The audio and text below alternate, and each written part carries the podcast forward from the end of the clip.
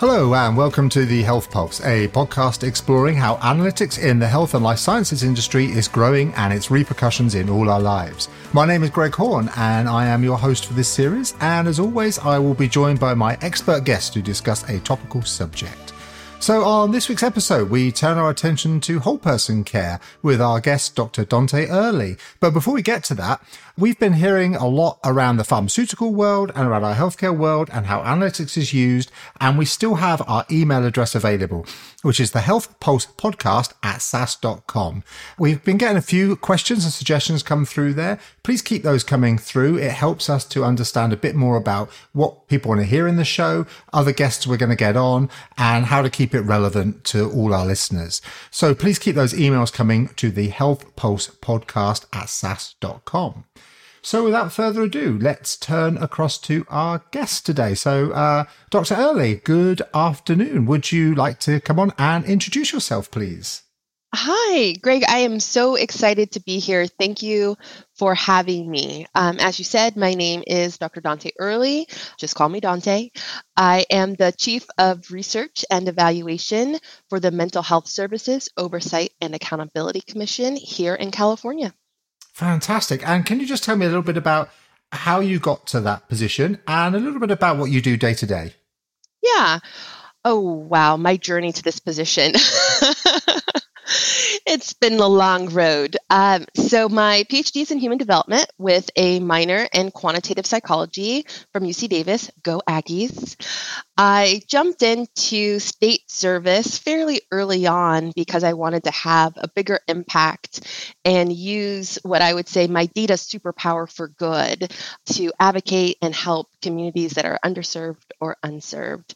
I started with Department of Healthcare Services here in California, then moved on to public health did a lot of work with the California Department of Corrections and Rehabilitation post ACA, looking at the impact that health insurance has on recidivism. If you think about it, when you have health care, you can stay healthy, you can keep a job. And the number one predictor of not recidivating is having employment. It's amazing what happens when you can pay your bills, feed your family, and keep a roof over your head.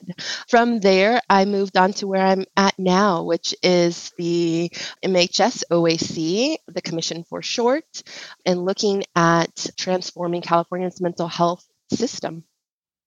Fantastic. Al, uh, one of the other things that we always do on the podcast is get people to tell us something about themselves that we wouldn't know otherwise. So, so Dawnte, tell me a little bit about what you like to do outside of uh, your role in California.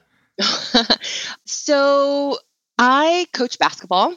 I have a 19 year old, he's almost 20. I coached his football team for many years. And now I have our eight year old daughter, and she likes to play all kinds of youth sports. I played college basketball. I started off at Alabama A&M, which is in Huntsville, Alabama, and played basketball there. Go Bulldogs! And so my love of sports and just giving back to the community, I think that happens when you play sports, especially at a high level. It's ingrained in you to to mentor, to mentor youth, and to pass those skills and those life lessons on. I'm also a Girl Scout troop leader because I also believe in empowering young girls. Fantastic. That's uh, wow, a lot of sport and a lot of activity. Fantastic. Um, Dawnte, in your earlier comment there, you talked a bit about the commission. Can you just tell me a bit, a bit more about the commission, what its role is, and exactly what it is you're looking to achieve? Uh, yeah. So, Greg, the commission's work, first of all, comes from Prop 63, which was implemented in 2005. It is the Mental Health Services Act, which is funded by imposing an additional 1% tax on individuals whose income is over $1 million. It's actually a very unique revenue stream that sets, that sets California apart from all other states. It helps to address the shortcomings of driving transformational change in the mental health system. And the commission is a 16 member commission with individuals from various backgrounds and sectors. Overall, Greg, you heard me touch on the fact that the Commission's mission is to transform the mental health system so that everyone who needs care receives high quality and culturally competent care. And so this means we engage with public agencies, particularly agencies that intersect with the mental health system, such as schools, healthcare, and criminal justice. And then all of these different systems have a stake and a role in reducing and supporting early and effective services and care. Fantastic. And I think what we've seen in some of our recent episodes where we've touched on some of these subjects is the role of social determinants, uh, the impact they have in healthcare in general. Have you come across social determinants in your work? Talk to me a little bit about the impact of them and how are you looking to use that kind of data to uh, kind of level the field, as it were? So one of the things that that we've really begun to, I would say, push on the past couple of years is how do we do a better job of integrating data systems that um, and the, the systems that touch mental health consumers here in California. And so for us, we started off with um, connecting mental health consumer data at the individual level to criminal justice data from Department of Justice. And since then, we've gone on to link with quarterly wage data from the Employment Development Department. We recently got death and birth records from our public health. And then we will also be getting education data or school data from the California Department of Education. And all of these different systems that we are linking and connecting, we are digging down into potential social determinants of health. We're also looking at uh, disparities across these different systems, whether that be racial, ethnic disparities, gender disparities, age, and so focusing on older adults, um, but also looking at focusing on youth and transitional age youth, which we call our TAYS. And so you have these different systems in which you are looking at where people live, work, and play right? And so we're getting the quarterly wage data, we are getting the school data, and again, trying to connect these systems. Um, so we not only better understand social determinants of health, but we also better understand some of the potential disparities that we are seeing. Fantastic. And without trying to oversimplify this, do you see an overlap in certain groups. So um, what I'm thinking about here is, you know, if you tend to be misrepresented or underrepresented in a certain area, is that translated across all of the services? That's a really interesting question. Uh, so let's take an example. So we have our criminal justice data, and we know that the criminal justice system disproportionately impacts communities of color. And so we do see a higher representation proportionately of African Americans and Latinx communities, even in our mental health consumer data within the criminal justice system. And so when you say, you know, do you see overrepresentation in some areas, but under representation in others?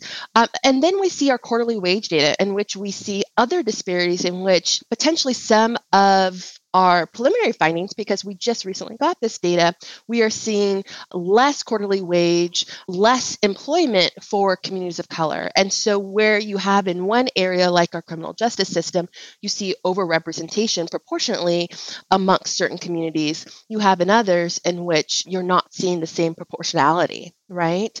And so it doesn't necessarily transfer across high in one area, high in all areas. I think to answer your question. And, you know, we've seen this be really highlighted. Like, one of the things that coronavirus has done is made us all much more acutely aware of health data in general. Yeah. So are you able to talk a little bit about the impact of coronavirus on the population and mental health and how those things have come together? Because certainly in my experience locally, we've seen a massive increase in the need for services. And I wonder if that translates to your work as well. So, anecdotally, we have seen and heard from our providers, especially when COVID first hit, that they were just overwhelmed, overwhelmed because they were dealing with the own community trauma, right, of going through a pandemic, but then also trying to serve the most vulnerable who needed the most help uh, now more than ever. And so, what we heard, not through the data, but through stories, through feedback, was this this higher need this increased need. And so we definitely saw that what i would say through more qualitative right um, data or stories. The data that we have now received looking back on 2020 is not yet complete. And it's not yet complete and i'm sure you understand this greg eh, because what we heard from providers is it was a matter of deciding am i entering this data right now or am I serving this person right now? It mm. really started to come down to where do where can I put my time? And so currently we are trying to go back for 2020 and um, fill in the gaps of potentially where data might have just been missed or not uploaded so that we can get a fuller picture of, of what happened in 2020. I would also say um, for the death records that we received, as well as the birth records, we have not received data yet for 2020. And so I think that we will not be able to fully capture from a quantitative perspective what has happened in 2020 probably for another year until those, those data are fully populated and, and filled in. Okay. And uh, how are you using that as a, a learning experience? Like, how are you using that data now to fine tune and think about what you're going to offer as services going forward? I think that, and you and you you probably heard this in the in the SAS Global Forum, in which I talked about we at the Commission have this balance of we we use data to help inform questions, decisions, engage with community.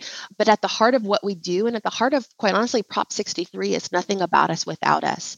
And so, so much of what we do is engage with the community and ask communities, whether that be mental health consumers, organizations that serve mental health consumers, family members of mental health consumers, and stakeholders, and policymakers what do you want to know? What is your experience on the ground? And based on those questions, we then use that to inform the questions that we ask of the data. And so when we hear about, about COVID and those anecdotal stories, we are really trying to pull out what we are hearing from the community. And so I'll give you another example for us, one of the things that we looked at when we looked at our data of who was part of what we call full service partnerships here in California, which are kind of think of it as um, a whatever it takes program, is what full service partnerships. If you need transportation, this program will give you transportation. If you need housing, it'll give you housing. Whatever it takes to ensure that you don't end up criminal justice involved or in state hospital or institutionalized. And so, what we saw in regards to enrollment and demographics in that enrollment was, in comparison to other populations, a fairly high enrollment proportionally for African Americans. And so, we presented this data, and this is actually, we have a transparency suite in which we have all of our data dashboards on our website. But we presented this data to one of our committees, our Culturally Linguistic Competency Committee. And one of the questions that our stakeholders asked us were okay, so you have these individuals individuals and they are enrolled. But are you sure that they're receiving services? What are the quality of those services? How much are they really truly mental these mental health consumers from communities of color and BIPOC communities engaged? And so we went back and we looked at the data to figure out what are some proxies for what engagement looks like? What are some proxies for quality of services? And we're still digging into that, but it's those kinds of questions that are coming out of COVID to ensure that we really are looking to make sure that communities and BIPOC communities are receiving culturally competent care. In order to do that, you have to ask the right questions. And and how do you? So you've inspired me with a couple of questions here. The first one I'm going to touch on is stigma because how do you overcome stigma? Because you can have all the quality, have all the process in the world, but if people feel stigmatized to come to you, that that's a big problem. So let's start with that one. Actually, stigma. And so, um, in regard to stigma, are you stigma and being a mental health consumer, stigma and yeah. receiving? And so, I think having conversations, quite honestly, like this, I think um, normalizing and contextualizing the, these conversations, normalizing that we all have mental health needs in some way or have families that have mental health needs, and that it is not something that we need to hide, but in fact, something that we can receive support for and receive services for. I think that's so important for reducing stigma. And so, again, normalizing these conversations, I think is a huge step. One of the things we also try to, um, what I would say is be conscious of is even in the language that we use for our policy reports, for our, our data results, for our, our transparency dashboard, we try to use humanizing, human centered language. And so that we are not a part of the problem, right, of, of stigma, but are part of the solution in breaking that down. And so in in regards to our community engagement, that's actually one of the things that that we want to hear is the language that we're using, the words that we're using. Are we using strengths-based language, right? And so so much of the work that we do is also trying to break down stigma. That's really interesting. And the other point that was in that piece just now was this idea of needs-based uh, outcomes, and um, that is something that has been looked at in healthcare a lot. This idea that people stay in hospital because they don't have a handrail at home, for example. And, and that applies equally to uh, the mental health world. We, we have examples that I've worked on where we've seen, you know, by providing certain supports, certain housing, access to food, you can really change an outcome for a patient. But often that is a funding issue that there's the funding is not there to support some of these other activities. Uh, how have you managed to get over that hurdle and, and how are you using the data to help you drive those results?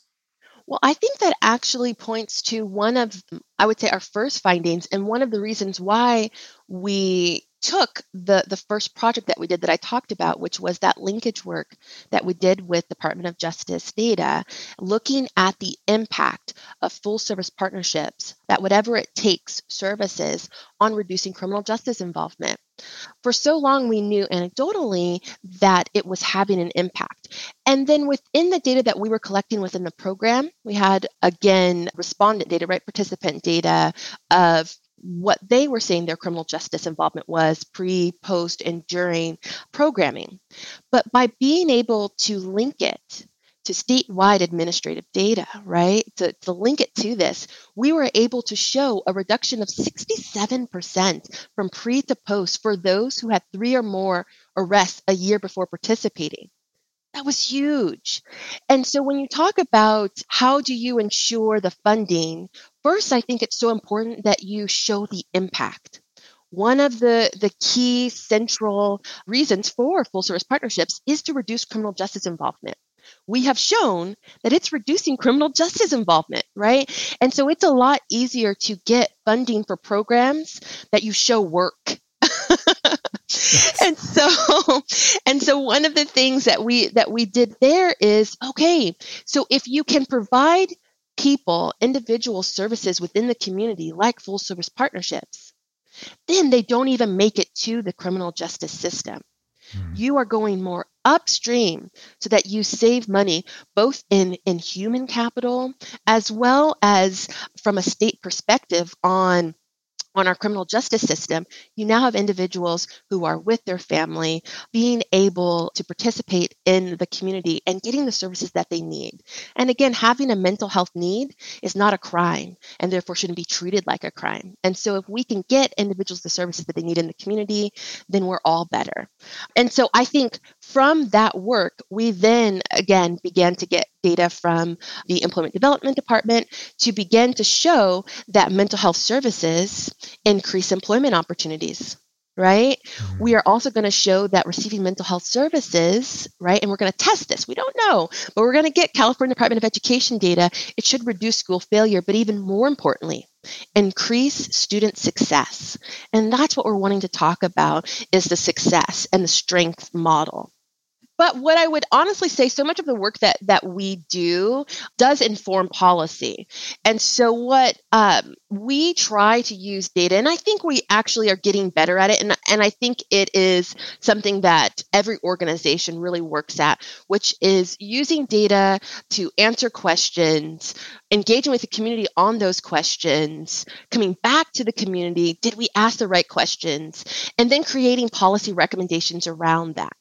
Our commission will normally either adopt those policies or sometimes we will work with legislatures to create bills if for whatever reason the, the policies or the supports that have come out of the work that we've done don't exist. Okay. So, uh, one last question. I want to pick up with you now about what the future holds. So, uh, where do you see the work of the commission going next? And what do you think is going to be the kind of the role of your commission, of the work you're doing into the future? What would you like to see as a future development? I think um, you know, we haven't touched on a lot of the policy work that we also do here at the Commission. It's actually housed within the Research and Evaluation Division. And I think that that is so important because I think, in addition to the data piece that we talked about, the policy piece is the environmental scan, it is the community engagement, is the, the translational piece of data. Where I imagine that we will continue to go and continue to get better at is connecting data to policy to community to outcomes, um, all to transform the mental health system. Right now, we are working on um, SB 1004, and that is a prevention and early intervention uh, bill to do uh, strategic planning, um, create uh, um, measures and outcomes around prevention and early intervention at a state level and we've been working on that and we'll have our, our policy report out soon. But again connecting data to going more upstream. How can we um, instead of treating downstream uh, the mental health um, needs of the community how do we go more upstream to prevent it from happening in the first place or to intervene earlier? Uh, so the severity of, of, of mental health um, of a mental health illness um, doesn't impact families as hard so I do want to ask you another question based on that, because we did some work a while ago where we were going as upstream as you could get, looking at social media and understanding how communities are responding to a mental health crisis through a correlation of tweets and understanding what people are putting out there. Um, what's your opinion on the harvesting of social media for this kind of work? And how do you think it might either benefit or hinder the work that you're doing? I would love to get my hands on social media data. Now, we should be clear, I am a bit of a data junkie. and I acknowledge that. But I'm I what I love about human-centered data and social media, right, is at the heart of it, it's people and data, right? That that's a representation of people and their um, and their behavior. Um, but getting a measurement on how people think, which is what you see on social media, and how people think um, in their homes, right? Behind their computers. I feel like you get more at the internal psyche um, of individuals from social media data, right? And so I, I would be curious to, um, to link and harvest that to actual outcomes as well. So you have um, how people think and then connecting that to outcomes, right? I, I mean, I think that would be very interesting. Well, the work we were doing was not looking at individuals; it was looking at the kind of the uh, general consensus in a population. So we would then look at like a, maybe a reservation or a university or uh, uh you know around a certain workplace and look for ah. whether or not there was a change in the kind of overall feeling to allow uh, an early uh, intervention to a population, not necessarily on an individual basis, which is getting about as upstream as you get. Yeah. Um, is that something that you have either thought about doing yourself, or um, how could you see that idea playing out in California? Well, it's it's interesting that you say that. One of the other things that we are responsible for um, is workplace mental health. We got a bill um, a couple of years ago that we are writing our policy report on now. But what you just brought up is really interesting around, um, like you just said, prevention and going really, really upstream in regards to the workplace, right? And so, how do you change um, mental health within a workplace using something like this? I think would be fascinating. So Dawnte, just thinking about the future, what does the next maybe four to six months hold for you as a as a program? Well, so Greg, you as we already talked about, we we recently have really started getting all of this different data. And so what I'm seeing in the future is starting to be able to tell a, a fuller, richer picture of, for instance, what does the school to prison pipeline look like? And how do we truly prevent and intervene in there? And then what does it look like when you when you provide children with the services that they need? Do we see better employment outcomes? Because remember, we have that quarterly wage data. But even more importantly, I want to follow, again, my PhDs in human development. I want to follow people across the lifespan. I want to go from school all the way to death and birth. And we are also getting death and birth records. So, what does it look like for a mental health consumer to have a longer life? We know that mental health consumers have um, have shorter lifespans, higher mortality rates, and so how do we intervene? How do we truly go, like we talked about, upstream? With all of this different data that touch all of these different systems, we will now be able to look at that full picture. It's what we talked about earlier with social determinants of health. And so I'm hoping in six months, I'm going to be able to tell you at a high level how do we begin to intervene and what do those patterns look like? Fantastic. Maybe we get you back in six months and hear some more about it. I would love that. But Dawnte, thank you very much for taking the time today and coming on and speak to us. I think the listeners are going to really enjoy this conversation. And I want to just say to our listeners, thank you very much for listening to the episode. If you have questions, comments, or other suggestions, please remember to send them to the Health Pulse podcast at sas.com. We will be back in two weeks with another episode. Thank you very much once again. I've been your host, Greg Horn, and this has been the Health Pulse.